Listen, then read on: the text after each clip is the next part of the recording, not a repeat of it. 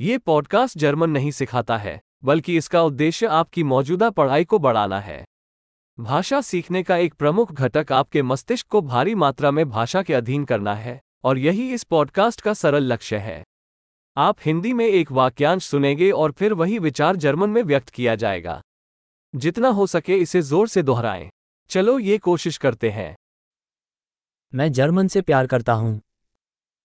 Ich liebe Deutsch।